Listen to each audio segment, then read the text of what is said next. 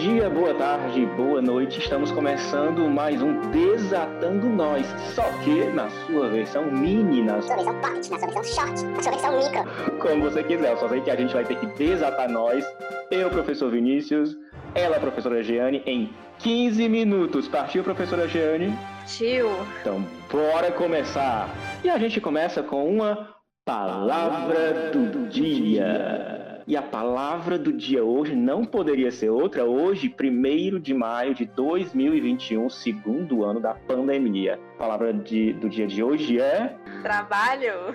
Dia Mundial do Trabalho. E aí, professora Jane, o que nós, professores, que segundo alguns não queremos trabalhar na pandemia, o que é trabalho para nós, para você? Trabalho. Tem pessoas que atribuem um significado muito bonito, né? Muito positivo e chega até a ser um pouco irritante.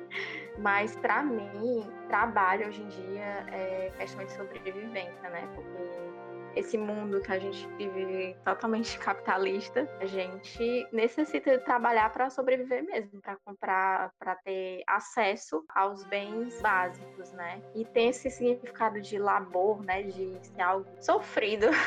É verdade. E, enfim, né? Digamos assim, desgasta em alguns momentos, né? Você pende ali toda a sua força de trabalho, toda a sua energia, né? Em prol de um benefício, né? Assim, é um valor, né? Que é atribuído ao a sua força, seja ela uma força física ou intelectual, né? Mas é um esforço para gerar um, um resultado, um, um, dali você ganha, digamos assim, o seu sustento, o seu fruto que é contado em dinheiro, né? Isso. é transformado em dinheiro. Então, sobrevivência, capitalismo, valor, trabalho. Trabalho está ligado à vida. Não é à toa que se diz que o trabalho dignifica o homem. Mas nós sabemos também que o trabalho exaure o homem e a mulher também. O trabalho cansa. Mas o trabalho, no início, aí aqui a gente vai falar de um cara chamado Marx. Ele fala que trabalho é o esforço que o homem, né, nós, seres humanos, nós animais humanos, fazemos para transformar o mundo e manter, como a, prof, a professora Giane falou, manter a nossa sobrevivência. Então, tudo que nós fazemos no início, né, com as mãos para transformar terra, transformar paisagem, para produzir alimentação, para construir, tudo isso é considerado trabalho. Claro que a ideia de trabalho foi se modificando, porque se antes trabalho era só você pegar e construir uma casa de tijolo, de palha, de madeira, o que quer que fosse, né, ao longo das várias civilizações, hoje você ficar em casa abrindo um computador ou um smartphone, dando aula ou monitorando, sei lá, ações de uma empresa é também considerado trabalho. Então, trabalho é, é uma coisa inerente, está ligada à vida. Tanto é que vocês, caros alunos, vocês, caros colegas, professores, vocês são treinados, os nossos alunos, né? Na escola, ouvem toda hora da gente, que é o que a escola serve como um ambiente de preparação para o mundo do trabalho. Não apenas isso, claro, mas também então a, a, escola prepara você para o mundo do trabalho, esse mundo que exige tanto do ser humano e que é responsável por todo por toda por essa dignidade que as pessoas atribuem ao trabalho, que é de onde as pessoas tiram o sustento, que é de onde as pessoas tiram às vezes a razão de viver, né? Então, para muita gente, o trabalho está tão ligado à vida de uma forma assim, de uma forma basilar, que trabalhar significa viver também.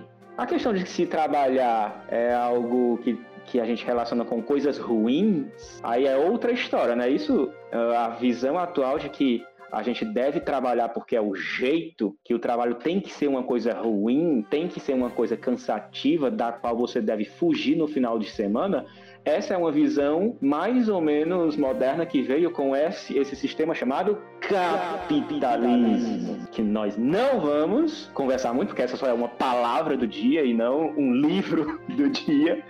Mas eu desejo a todos e todas, todos os trabalhadores e trabalhadoras, futuros e futuras trabalhadores e trabalhadoras, um feliz dia do trabalho e que trabalho possa se tornar só símbolos de coisas positivas e maravilhosas. Então, assim, né, gente, vamos associar, né? Vamos pensar no trabalho como algo positivo, né? Pensar como uma carreira, algo que você é, realmente gosta, né? Da, enfim, do que você escolheu como profissão, né? Não vamos prender ao, significado do trabalho como algo cansativo, algo que desgasta, né? Mas como algo que dê prazer também, né? E continuamos com esse episódio mini, esse episódio pocket do Desatando Nós, com o nosso novo quadro. Qual, Qual é, é a, boa? boa? A realidade, como ela é? Positiva e inspiradora, porque nem só de desastre vive o jornalismo. Então vamos lá, notícias do bem. Vovó de 75 anos com Parkinson começa a lutar boxe para diminuir os sintomas da doença. Estudante com deficiência visual passa para direito na UFC. Não desistam jamais, diz ele. Família de onça pintada com dois filhotes é solta na natureza. Projeto leva aulas de robótica e programação a alunos de escola pública na periferia de São Paulo. Homem com poderes sobrenaturais afirma que amar o próximo como a si mesmo pode salvar vidas. Quando recebeu o diagnóstico da doença, vovó Nancy Van decidiu que não deixaria se abater pela doença. Segundo a vovó, o boxe sem contato surgiu de repente em sua vida quando ela foi a uma academia pesquisar exercícios que poderiam ajudá-la a controlar sua doença. Hoje, mais do que uma terapia, ela ama e não consegue viver mais sem essa luta. Que notícia maravilhosa, né? Então quer dizer, fica a dica, né? Quem tiver alguém na família com Alzheimer ou quem quiser se preparar, já já pois é, ah, esporte, já, né, solic, já, solic, né, já solicita aí, já arruma o seu saco de areia e vai treinar. Ainda mais nesse período de pandemia, né, isolamento social que a gente não não está podendo sair tanto para praticar exercícios em espaços fechados, né, como uma academia, por exemplo. Pelo menos não era para ir, né? Não era para ir. Né? Devido né? ao risco, devido ao risco, mas o esporte é, é excelente, né, para tudo e questão de prevenção também de doenças, né? Muitas vezes as pessoas só procuram fazer algum exercício ou se cuidar mesmo, né, em questão físico e mental, né? Quando já tá passando por alguma situação. Qual a idade é dela? Muito... Ah, 75 anos, desculpa. 75 anos é aquela história, né? Cuidar agora para ter menos problemas depois. Mas se aparecer, lute boxe. Boa. Com certeza. Que luto Muay Thai, eu dou mão valor. Professora Giane já se preparando. Muito bem. Com certeza. A próxima notícia. Estudante com deficiência visual passa para direito na UFC. Davi Silva Moura, o aprovado, 18 anos, alcançou o sonho tão almejado que alimentava desde a infância na última sexta-feira, 16 de abril, mês passado, quando descobriu que seu desempenho no Exame Nacional do Ensino Médio, o tão famigerado Enem, o fez conquistar uma vaga no curso de Direito da Universidade Federal do Ceará. Mesmo com as limitações impostas pela deficiência visual, o estudante, morador de Paracuru, distante de 90 km de Fortaleza, virou exemplo de motivação e representa agora outra vontade que guarda, a de viver em uma sociedade mais inclusiva. O Davi, tá, professora Eliane, foi meu aluno na escola de, de educação profissional daqui de Paracuru e eu posso dizer que ele é um exemplo, sim, de motivação, não apenas para quem tem deficiência, mas para qualquer aluno. Eu garanto que o Davi é, era, porque terminou o ensino médio, né? Ele foi um dos alunos mais inteligentes daquela escola. É um menino genial. Muito linda nessa né, notícia. Realmente merece todo esse destaque mesmo, porque é algo incrível, né? Assim, o Brasil é um país que, além da desigualdade né, social, também há essa falta mesmo de, de, investimento, né? Na questão da acessibilidade. Então, uma pessoa como Davi, né, conseguir vencer todas essas dificuldades, limitações, assim, dele mesmo, né? Porque ele poderia colocar essa questão como algo que realmente não possibilitasse al alcançar, conquistar objetivos, né, na vida dele. E até mesmo a questão questão social, né? Porque é muito difícil realmente, né, viver num, num país em que as coisas não são tão fáceis para pessoas, né, que têm deficiência. E ele é um exemplo, né, muito bonito a, a, ser seguido por todos nós, né, assim, de ser realmente digno de, de, toda, de todos os méritos, né. E o Davi venceu, ele venceu olhares, dúvida de colegas e de professores também. Então, Davi, se você estiver nos ouvindo, parabéns, esse é só o começo da sua trajetória. Parabéns. Davi. Uma equipe de conservação ambiental da Argentina devolveu à natureza uma família de onças pintadas, informaram autoridades locais no sábado 17 de abril. A onça juruna, nascida em território brasileiro, foi introduzida ao Parque Nacional Iberá no Nordeste argentino junto aos seus filhotes, Sasguaá e Saso. Eles se juntarão a outras famílias de onças que já tinham sido reintroduzidas nessa reserva recentemente. Ah, que lindo as onças voltando à natureza, de onde nunca deveriam ter saído, na verdade, né?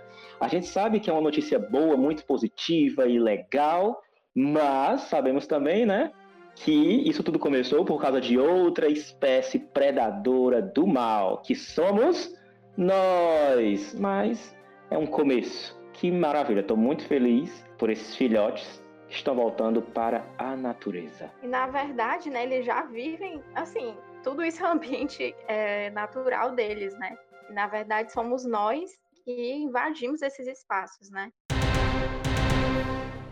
Quando a gente pensa em aulas de robótica e programação, né, a associação com colégios particulares é quase imediata. De fato, não é uma impressão errada. Falamos de conteúdos ainda muito restritos ao ensino privado e às escolas técnicas. E é aí que entra o Aprendizes Digital, um projeto da Muda Cultural que democratiza o acesso a esses conhecimentos para alunos da Escola Sebastião de Souza Bueno, no bairro Vila Medeiros, zona norte de São Paulo. Assim, a proposta é despertar nos estudantes o interesse por profissões na área da tecnologia. Notícia incrível. Robótica a gente lembra logo de alta tecnologia, Elon Musk, né, Microsoft e esses grandes nomes, grandes marcas, mas tudo isso que a gente tem ao nosso redor, que são coisas eletrônicas e algumas coisas robóticas, foram feitas a partir de alguém no laboratório com peças às vezes, às vezes reaproveitadas, né? Então existe um trabalho manual envolvido aí na hora de inventar inventar essas coisas altamente tecnológicas e por que não começar numa escola de ensino público, como é a nossa, como é a Malu, como é essa que você citou, que foi citada na reportagem, né? Porque pessoas inteligentes e habilidosas nós temos. Às vezes falta impulso, falta Sim. alguém para chegar aí, vai lá, faz. É de tornar o ensino prático, né? De ter aquele olhar, porque assim, a ciência é para quem é curioso, né? Para quem gosta de criar, quem tem curiosidade, vê um problema e quer arranjar, digamos assim, conseguir algo que que solucione aquela questão, né? Então, a ciência é para quem tem essa curiosidade. Criar algo novo é possível, sim, né? Em escolas públicas também.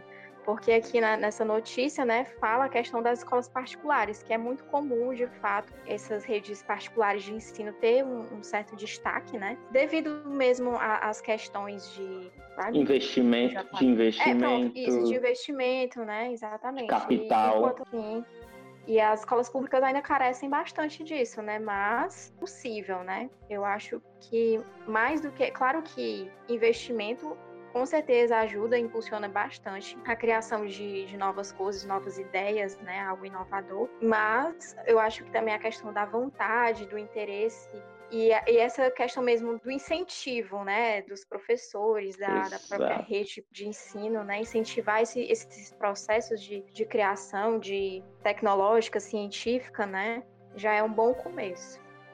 Tem que ter investimento, tem que ter ideias. Ideias nós temos. O brasileiro é um dos povos mais inventivos, mais empreendedores do mundo. Com certeza, tem estudos que indicam isso e a gente vê isso no dia a dia. As pessoas, para se sustentarem, para sobreviverem, já que a gente falou de trabalho hoje, elas inventam coisas incríveis. Não é à toa também que se diz que o brasileiro é um caso a ser estudado e a ser estudado pela nossa inventividade. Então, investimento é o que nos falta em muitos casos. Homem com poderes sobrenaturais afirma que amar ao próximo como a si mesmo pode salvar vidas. E essa notícia, e essa é notícia que não é tão nova assim não, tá? A gente pode chamar de boa nova, a gente pode dizer que é uma boa, mas essa notícia, assim, vem, remonta a mais de dois mil anos. O homem em questão chama-se JC, Jesus Cristo, e ele sustentou sustenta, na verdade, a ideia de que amar ao próximo é algo, é uma atitude que, se colocada em prática de verdade por todos aqueles que dizem segui-lo, pode produzir uma revolução.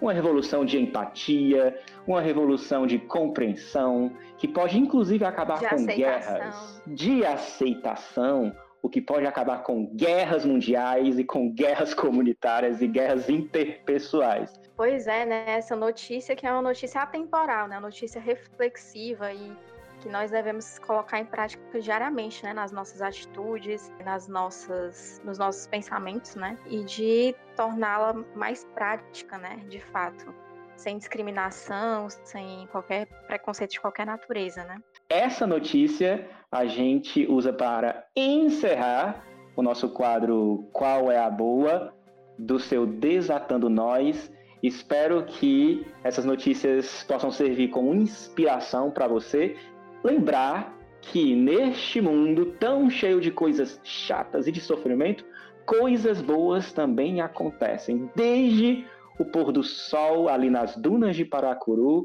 passando pela velhinha que luta com Alzheimer, literalmente por meio do box, até pelo nosso conterrâneo que passa em direito na UFC. Então é isso, galera. Eu espero que vocês tenham gostado dessa versão pocket, né? Podcast Desatando Nós em 15 minutos. Até a próxima. Tchau. Tchau, galera. Até a próxima.